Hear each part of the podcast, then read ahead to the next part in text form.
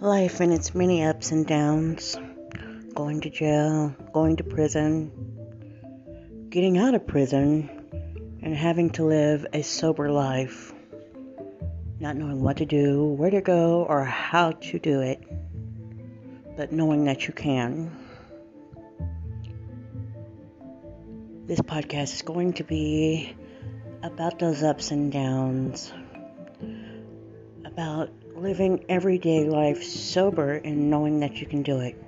Because life is much more worth it when you can see it through clear eyes.